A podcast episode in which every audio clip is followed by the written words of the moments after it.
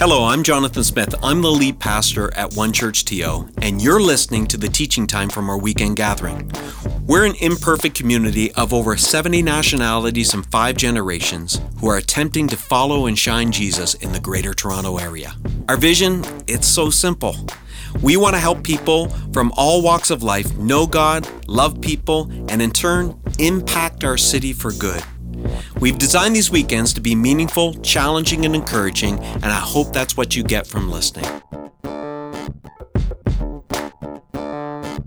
Well, good morning, One Church T O. Uh, Matt and Margaret are coming back later in our gathering. They're going to sing another song. But before they do, I've got two words for you.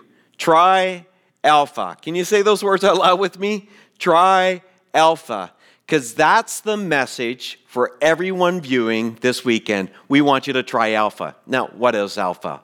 Well, interesting. Alpha is actually the first letter in the Greek alphabet. It signifies a beginning or a starting point. And in the Bible, in the New Testament part, that's the newer part of the Bible, the, the back end of it, if you're looking at a physical copy, It's meant, the word alpha is used twenty-nine times, and the last time it's used is by the Apostle John. And John is describing and scribing the words that God says as he describes who he is. God says this about himself. He says, I'm the Alpha and the Omega. Omega is the last letter in the Greek alphabet. So in other words, I'm the first and the last, the beginning and the end. Now, friends, a part of all of our lives is an alpha and an omega moment. We all have a beginning and we all have an end. And most of our life, we, we kind of live it in the middle here. And we know alphas, beginnings are important. We also know that endings are inevitable. So both of them are important, but they, neither of them demand our attention like the middle does. We're glued to the immediate, the moment that we're actually living in. So it takes time and effort to consider the beginning and end moments. For a couple of minutes today, I want to explore this idea of an alpha and omega, a beginning and end, because it's a part of all of our lives. So let's start with something really easy. Let's start with something we all know is true. We all have, in terms of our age, we all have an alpha and omega. We all have a kind of beginning point and we all have an ending point. In Canada, the average male lives seventy-nine point nine years. And the average female lives eighty-four years. I guess women live better or something. I don't know what it is, but they live longer than the men in, that are listening right now. So in that, in terms of that, where are you on this age continuum? Are you kind of leaning towards the alpha end of the age continuum? Maybe you're younger, maybe you're in your twenties or you're a teenager or a kid, or are you more on the omega side? I'm closer to the omega end than I am the alpha end at this stage in my life. But here's what you need to know about the age continuum. You know what I wish I knew as I'm up here now, back then? I wish I realized that my, it was my present decisions that are forming your future, my future self.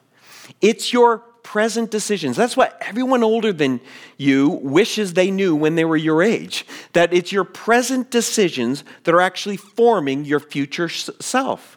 See, it's our alpha moments. It's those beginning moments that determine the quality of our omega moments, those ending moments in our lives. So it's early on in life, you form values and boundaries.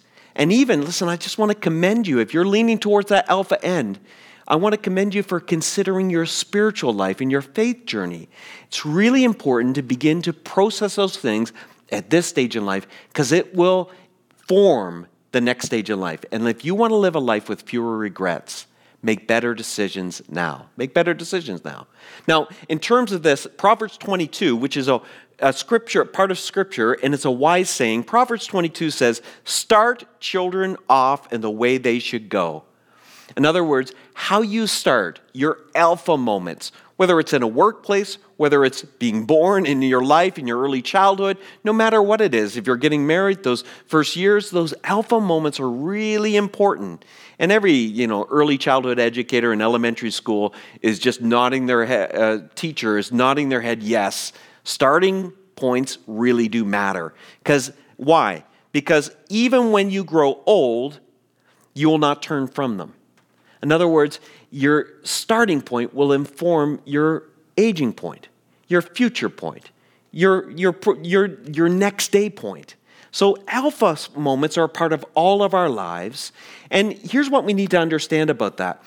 Doesn't matter where you are in this age continuum, you can have a fresh start. See, this is the beauty of what we're exploring this weekend when we talk about Jesus and alpha. Jesus talks about this, and the Apostle Paul kind of encapsulated it. He says, when we place our faith and trust in Jesus, we get a fresh start, a new start. So it doesn't matter where we are in the age continuum, we can have a fresh start. Here's the truth about aging. And I like Paul Scanlon puts it this way. He said, growing old is inevitable. I have no magic formula to pause the growing old process in your life. Listen, I've grown old. I had hair at one time. It's gone now. Growing old is inevitable, but aging is optional. It's optional. You know, you can tell on that continuum when you're beginning to age.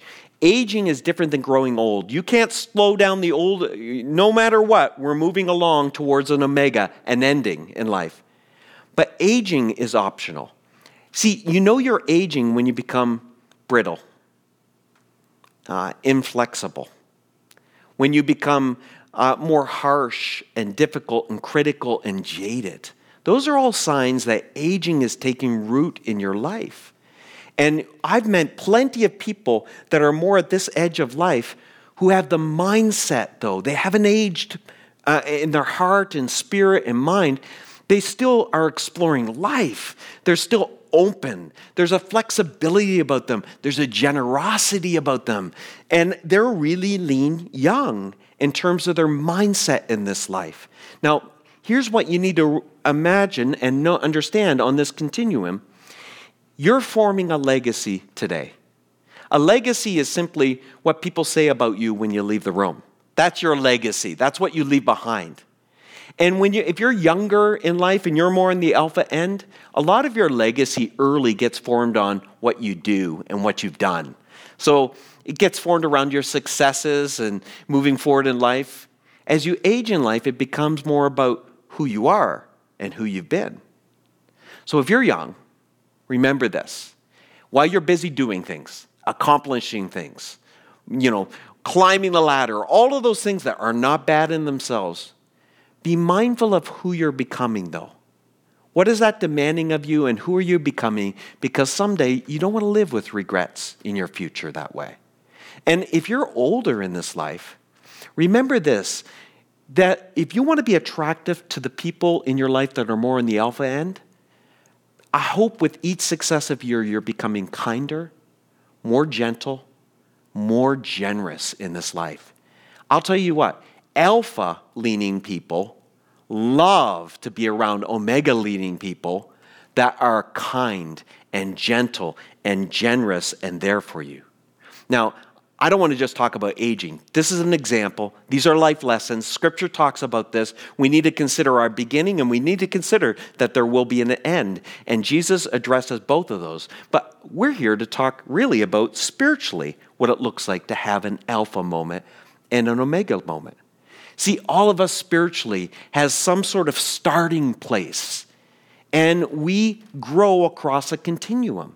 Now, you might be saying, listen, Jonathan, I'm not on the scale. I haven't even started a faith relationship or a spiritual exploration of Jesus. I'm here because someone told me to be here, or I'm not sure why I'm actually here. I'm not on the scale. Listen, I'm glad you're with us today. I want you to know something, and I hope you discover it by the end of our gathering today, that God knows you, God loves you, and you're not here by accident. We're going to give you an opportunity in this gathering to have an alpha moment, to start a faith journey.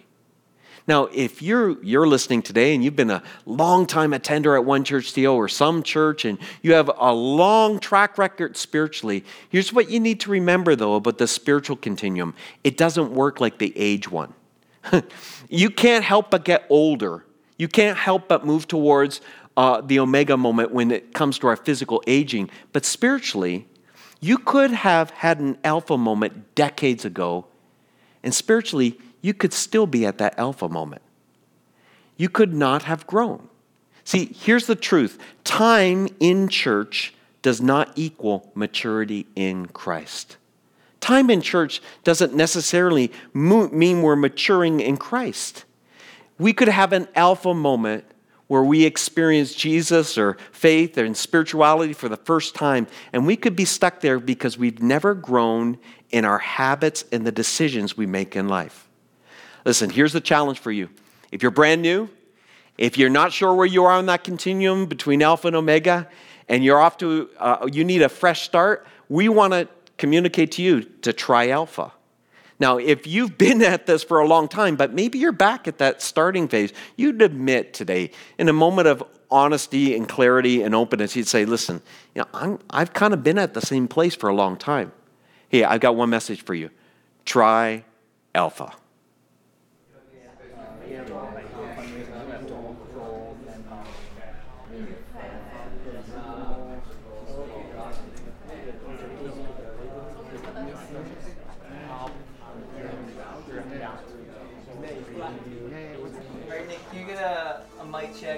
Hi, I'm Nikki. Welcome to Alpha.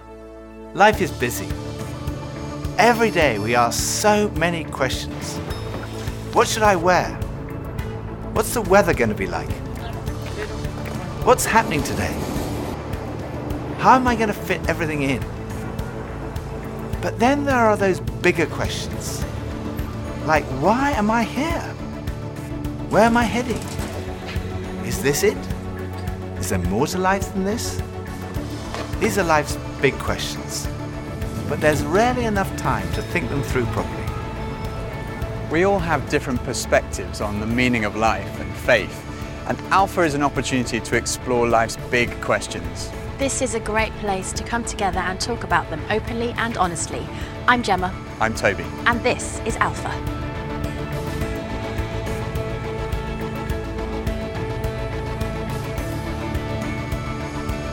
Um, I go on Google. Google. I definitely Google.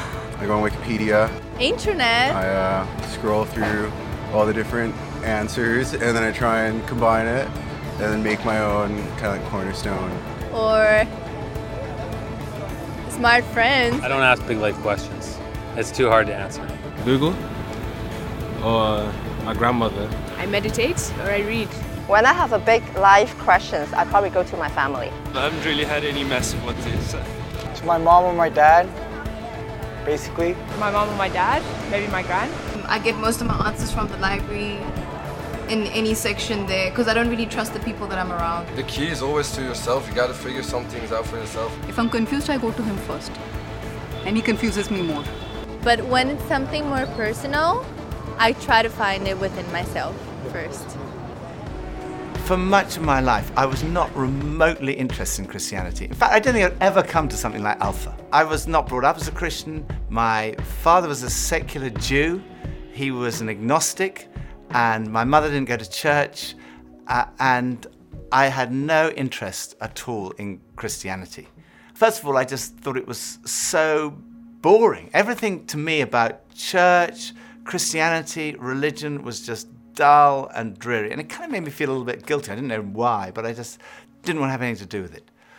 And I also thought it was untrue. I, I thought I'd sort of thought it through, and uh, I come up with these intellectual objections, and I call myself, very pretentiously, I call myself a logical determinist. And I quite enjoyed arguing with people who call themselves Christians, and at university I had a bit of a reputation for being an argumentative atheist. And I also thought it was irrelevant to my life. I couldn't see how someone who'd lived two thousand years ago, two thousand miles away, could have any relevance to my life today. It just seemed outdated and irrelevant. But at the same time, looking back now, I would say something was missing. I say that because I don't think I was living in the moment. I was always looking forward to the next thing in life. So when I was at school, I was thinking, when I finish my exams, maybe that will be when I'm going to really start to enjoy life. I finished my exams, and then after about three weeks, I started to think there's got to be more to life than this. And I thought, well, maybe when I've left school, that will be what life's all about. And then I left school, and after about three weeks, I started to think there's got to be more to life than this. I thought, well, maybe the answer is to get a girlfriend. And somehow, I don't know how I managed it, but I managed to find a girlfriend. Again, after about three weeks, I started to think there's got to be more to life than this. And, and basically there was something missing. I was longing for more.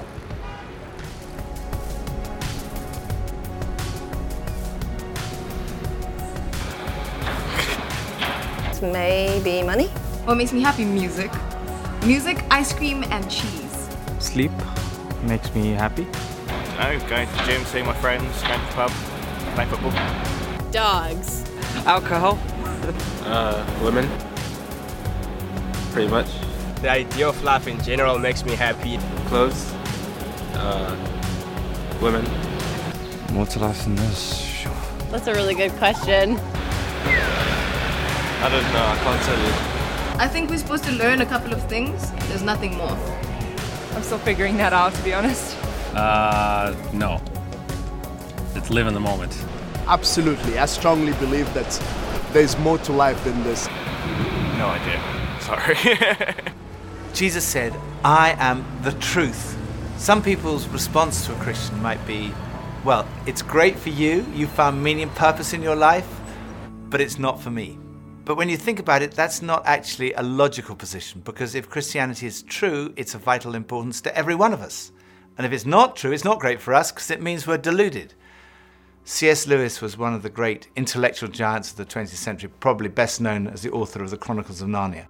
He said this, Christianity, if false, is of no importance, and if true, of infinite importance. The only thing it cannot be is moderately important. I come from a family of lawyers, so naturally I wanted to look at the original documents and sources. I never really looked at the evidence before, and I was astonished at how much evidence there is for the life, death, and resurrection of Jesus. For me, it was through reading these documents that we find in the New Testament that I came to the conclusion, it's true. One of the last cases I did as a lawyer was in the Court of Appeal in front of Lord Denning, an absolutely brilliant mind, perhaps the greatest judge of the twentieth century. He said on one occasion that his Bible was his most tattered book in his library. He'd examined the evidence really carefully, and he came to the conclusion, it's true. One former professor of history at Oxford University described the resurrection as the best attested fact in history. I hadn't realized how many of the pioneers of modern science were believers. Descartes, Newton, Kepler, Galileo, Locke, Copernicus, Faraday, Kelvin, Pasteur. Francis Collins, one of the greatest scientists of our time, was director of the Human Genome Project, mapping the three billion letters in the human D N A, considered by many to be the most significant scientific undertaking of our time. He describes how he encountered Jesus and came to believe in the truth of Christianity. Well, in the home where I grew up, uh, faith was not something that was talked about very much. Uh, my father was a professor of drama, my mother a playwright. Uh, when I went to college and those discussions in the dorm late at night about religion uh, began to occur, I had no particular reason to attach value uh, to a faith system. It had never been something I was familiar with or had internalized at all. And I assumed that any religious feelings that anyone held must be on the basis of some emotional experience, and I didn't trust those, or on the basis of some childhood indoctrination, uh, which I felt I was fortunate to have missed.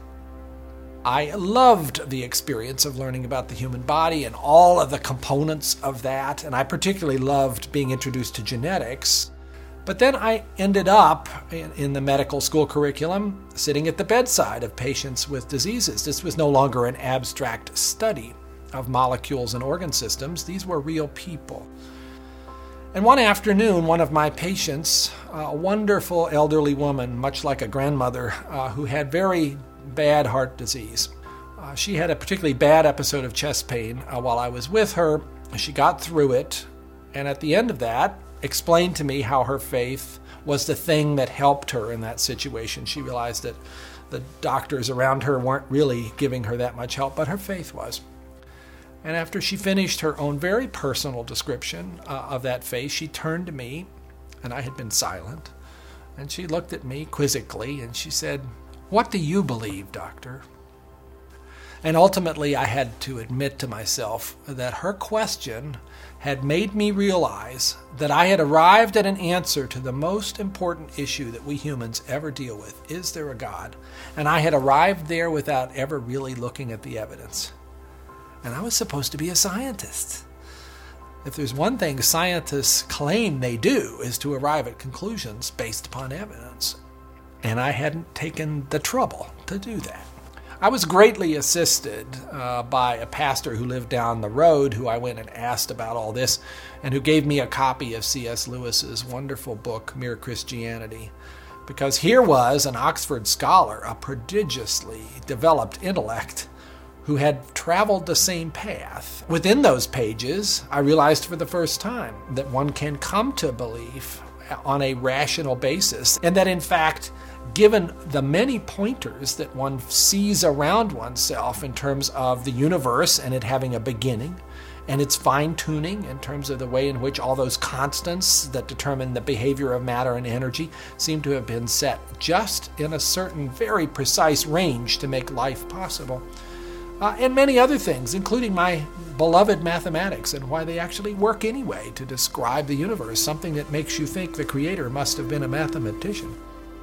That brought me then to the person of Jesus Christ as a person who was historically extremely well documented. That was news to me. I thought Christ was as much myth as history, and I realized after reading more about it, this was a historical figure upon which we have a great deal of evidence for his existence and his teachings, and even his rising from the dead in a literal way. That day at uh, my patient's bedside started a journey for me, a journey that I was reluctant uh, to begin, but I felt I needed to, a journey that I thought would result in strengthening my atheism, but to my surprise, resulted in my conversion. I hate shopping. I loathe it. I, I think I'm allergic to shopping. But occasionally, my wife, Pippa, persuades me to go shopping. And just after Christmas, uh, it was the sales, and she persuaded me to go shopping. And we went into the shop, and we bought this very nice new sweater, uh, and same colour as all my other sweaters. And um, we left the shop, and we went to buy a present for her. And we went into this ghastly shop. It was so crowded. It was unbelievable. And even Pippa had had enough, and she said, OK, we're leaving. So we went to leave, and as we left, the security alarm went off, and the security guys moved in very quickly, and they stopped us all from leaving. And like the crowd that was trying to leave was stopped, and the crowd that was trying to come in was stopped, and we were there right in the middle. Uh, the six of us who were going through the security at that one time were all taken off and sectioned off from all the rest. And they wanted to see which one of the six of us had set off the alarm. So they sent one of them through, and that was fine. They obviously hadn't set it off. Then they sent the next one through. They obviously hadn't set it off. Then the third, then the fourth. None of them set it off. So it was left with Pippa and I were standing there, and I thought, oh my goodness, I'm married to a shoplifter. It must be Pippa who's got set off the alarm. So they sent her through, and she didn't set it off. So I thought, oh my goodness, I've obviously got something. Someone must have planted something on me. I'm going to be arrested. I'm going to be sent to prison. All the crowd were watching, both sides. They were just watching this criminal who'd been caught going through. So they went through, and as I went through, the alarm went off. They took me to the side. They opened up my rucksack on my back, and there they found this sweater from the other shop with the tag still on it. I felt so guilty. That was like false guilt. I also sometimes experience true feelings of guilt because I do things that are not right, that are not good. And this is the wonderful news that God loves you and he loves me. God came in the person of his son, Jesus Christ, to die for you and for me. And on the cross, he took all of your guilt, all of my guilt, everything you've ever done wrong, everything I've ever done wrong, said wrong, thought wrong, and he died in our place in order that we could be forgiven. And forgiveness, C S Lewis said, it's like a, a recording of our life wiped completely clean. And when we receive that forgiveness, we find life and life in all its fullness. And that's what Jesus wants for you and for me. Life in all its fullness. Life at its very, very best. I used to think Christianity was boring, untrue, and irrelevant. But when I read about Jesus, I realized he was anything but. Jesus said he's the way to God. He's the one who brings meaning and purpose to your life. He said he's the truth. He said he's the life, that true fulfillment is found in a relationship with God through him. Alpha is a place where you can be yourself. You can say what you think and challenge everything. No, no question is too complex or too simple. And what your point of view is, is as important as anyone else's. And over the weeks ahead, we are going on a journey together, an adventure to explore the questions of life, faith, and meaning. Think of it this way. If you live to be seventy, you're going to spend twenty years and three months asleep, ten years and five months watching T V, five years and nine months in some form of transportation, seven years and six months eating and drinking. You have approximately five hundred seventy thousand hours left to live. So why not spend less than twenty-four of them asking life's biggest questions? Welcome to Alpha.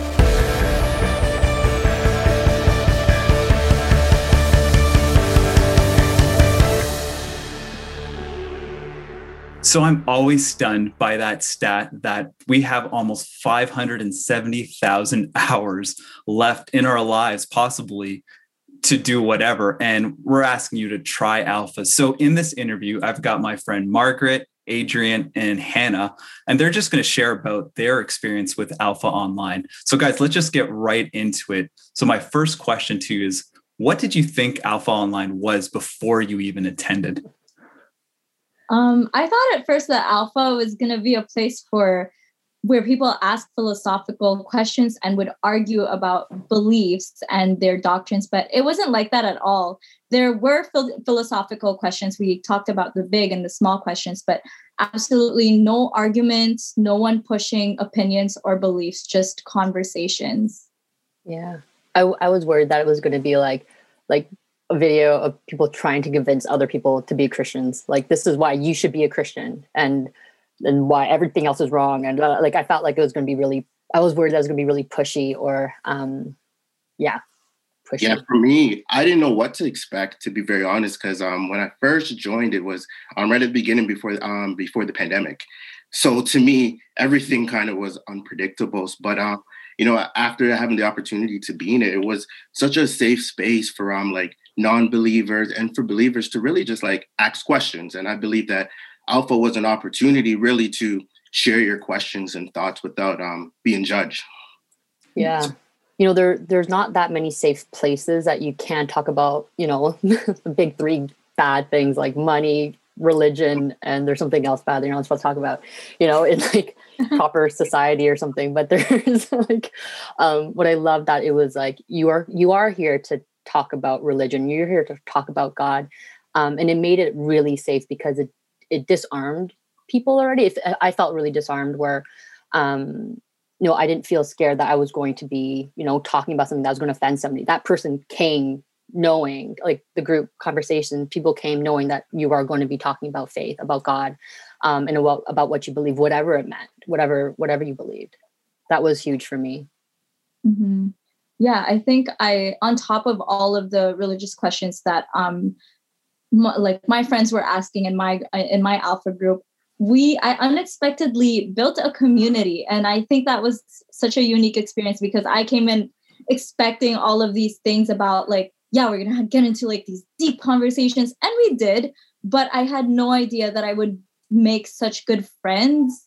Yeah, I got to say, you know, um, getting to know people over you know, period of time really made the experience in welcoming each week, um, providing that space for myself to really ask and to share my questions, helped me to understand really the importance of community and just kind of really, you know, it was something that I enjoyed every Wednesday, just going to, you know, the topics provided opportunities for conversations, no matter, you know, where you were in your journey, I would have to say. So what would you say now, because you guys were, I know you've hinted at it, that this was online. Can you guys tell me about the accessibility? Was it that much easier to be a part of this?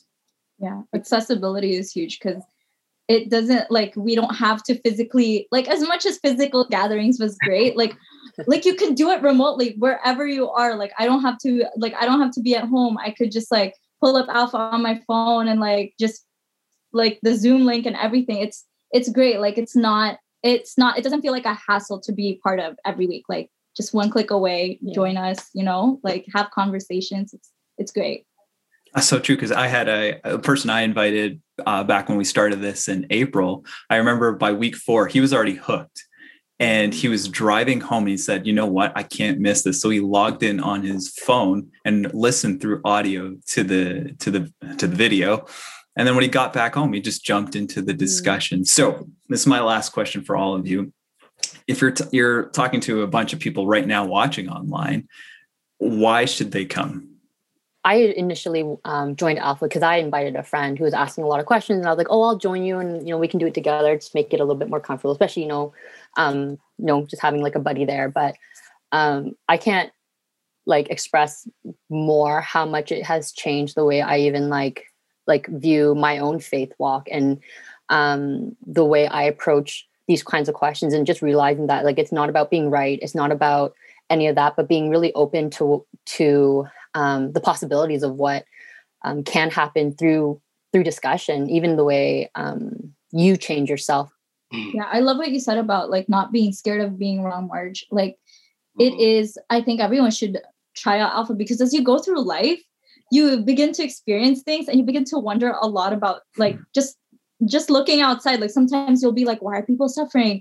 Why is there even a God? Like, why does he like, th- why do you think he exists? And all of this stuff, like it becomes, sometimes people just bottle it in, but there's a hunger for that, that like people are like, they're, as you go through life, you begin to ask, you begin wondering all of these, these questions, and Alpha is the perfect place to have those open and honest conversations and just share your insights, discuss your small, big questions about people, about, about life. Yeah, I know for me, what I would say, it's really um, just try one session, really is what I would say. Just try it out once. Um, you know, originally how I got into Alpha is that I really invited my sister-in-law and um, I was really encouraging her to go. I had no intentions on going myself. But um, because oh, you were driving from Brampton. Yeah, exactly. Right? I was like, yeah, I won't be doing this every week. Love you. Um, but you know, um, just really seeing how it impacted her. And, you know, she asked a lot of questions and just really hearing from her how each week went. I said, wow, like, I got to try that out at least once, right? And the beauty about trying it out once is that there's really no real commitment. Um, yeah. There's no pressure. If you miss a week, you can always pick up where you left, right? Um, and the groups, the members in the groups, they're understanding. And I think that's kind of like the beauty about being a part of Alpha. There's that opportunity that, hey, you know what, if, if I don't like it, I can leave, and that's okay. And, you know, um, if I enjoy it, I can keep showing up every week. And if I miss a week, people understand. So it's, I think that really, it's really what I would tell someone, really, you know, just try one session out, right? And see how it goes. That's so good. Adrian, we'll end on that. You heard it from him. Try Alpha. You've got nothing to lose. Invite a friend, and we'll see you at Alpha.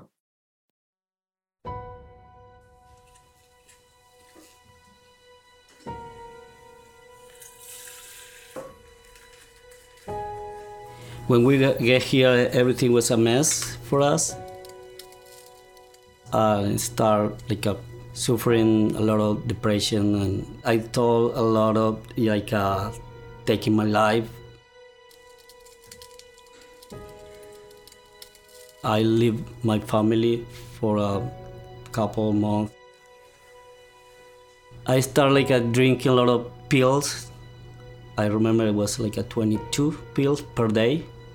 Suffering more than ten panic attacks per day. Everybody in my family was like uh, falling apart. Like my daughter, my son, my wife. The family was like a mess.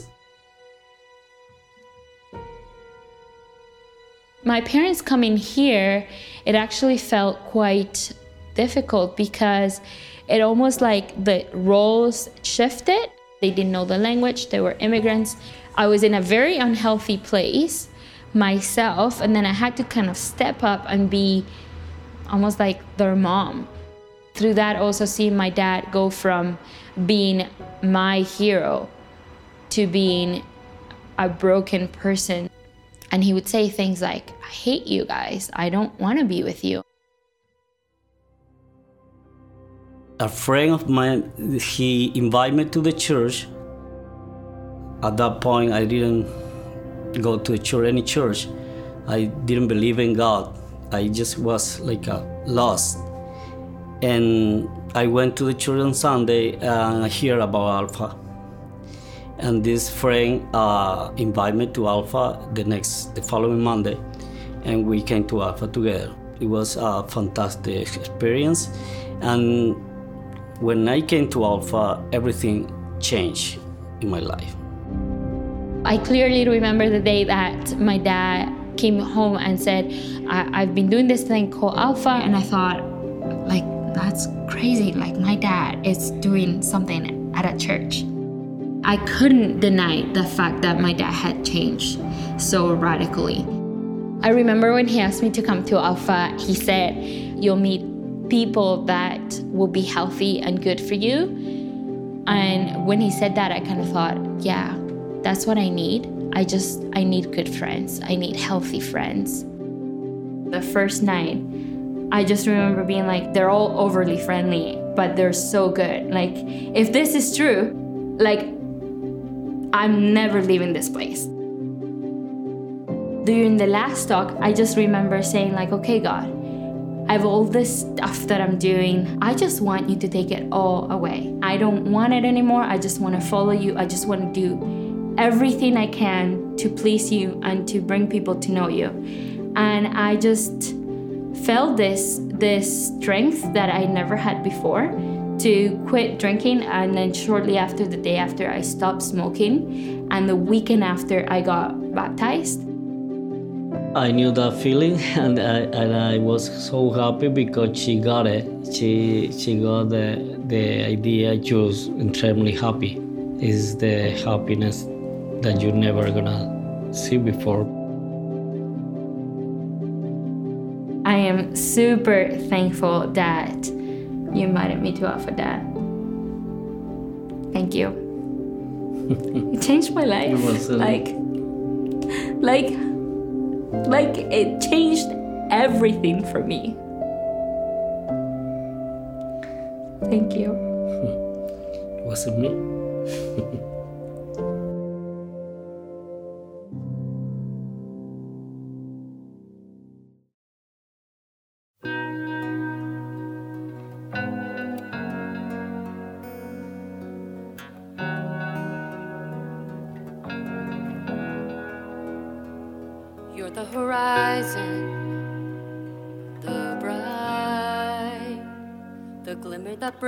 The constant night, you are the brilliance, the dream, the evidence of things unseen. Even the darkest days are temporary. You are the everlasting light. All of the time and space could not contain you. You are the everlasting light. You are the glow that stays. You never dim, you never fade. You are the power, the truth. Nothing can stop you. No, nothing can stop you. Even the darkest days are temporary. You are the everlasting light. All of the time and space could not contain you. You are the everlasting.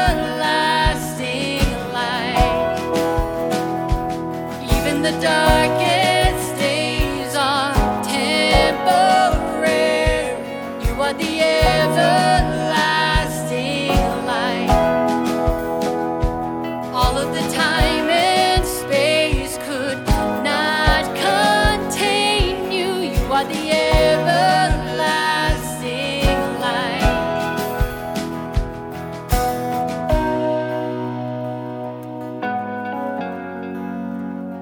You are the everlasting light.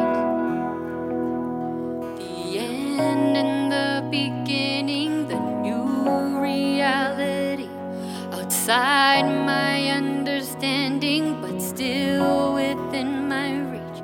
As far as I can see you, you're closer still to me. You are the everlasting light. The end and the beginning, the new reality. Outside.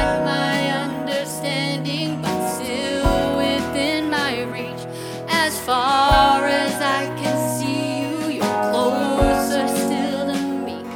You are the everlasting light. The end and the beginning, the new reality. Outside my understanding, but still within my reach. As far as I can see you, you're closer still to me. You are the everlasting light. Even the darkest days are temporary. You are the everlasting light. All of the time and space could not contain you. You are the everlasting light.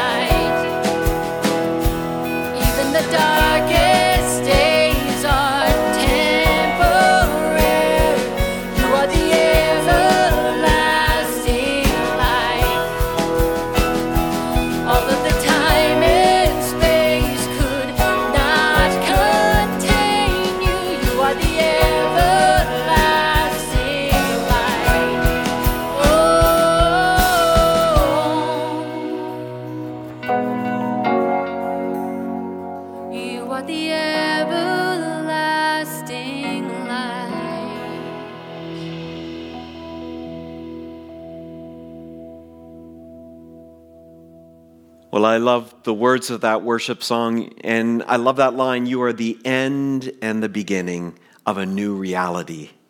And that's what Jesus invites us into. Uh, in fact, at the end of our gathering, uh, Pastor Richard's actually going to have a conversation live with Dory. We just heard Dory's story with her dad just a few minutes ago, and she's going to be joining us from British Columbia, and she's going to be live in the gathering. So drop any questions you might have for Dory about her journey, uh, and so that she has an opportunity with Pastor Richard to respond to that. But you know what's the beautiful thing? She mentioned that when she experienced Jesus, she experienced a transformation, a change. And it's a change that Jesus offers us. Unlike change we experience in this world, most of the change we experience in this world is from the outside, and it tries to get to the inside. But Jesus changes us from the inside out, and he invites us into a new way, a new life, the Jesus way. And I, I want to pray with you before I, I end my part of this gathering. I'd like to invite you into a space where maybe you want an alpha moment. You want to have that fresh start. You want to have that new start. For some of you, maybe you've hung around church, but you, you need a fresh start. For others of you, maybe you're on a spiritual journey, but there'd be enough of maybe something Nikki said or something we sung, or maybe it was in Dory's story. There's something that ignite it or spark something in you to say, listen, I'm going to take a step into relationship with Jesus today.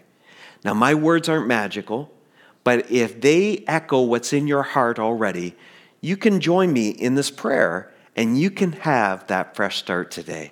So I'd welcome you to pray with me. You can pray these words if this is where you're at.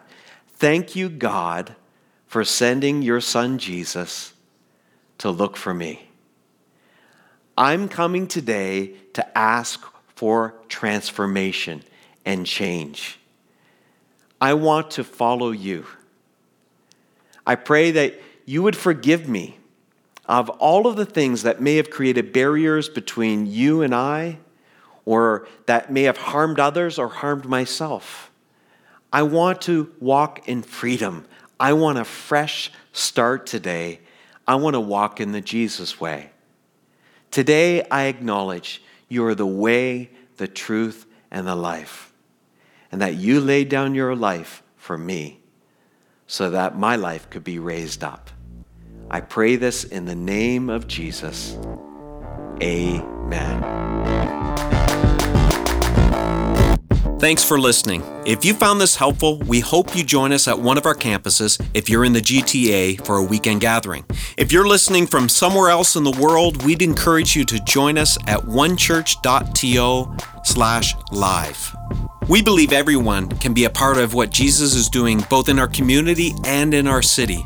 So if you'd like to connect with us at a deeper level, visit us at one church dot T O slash next steps. See you next time.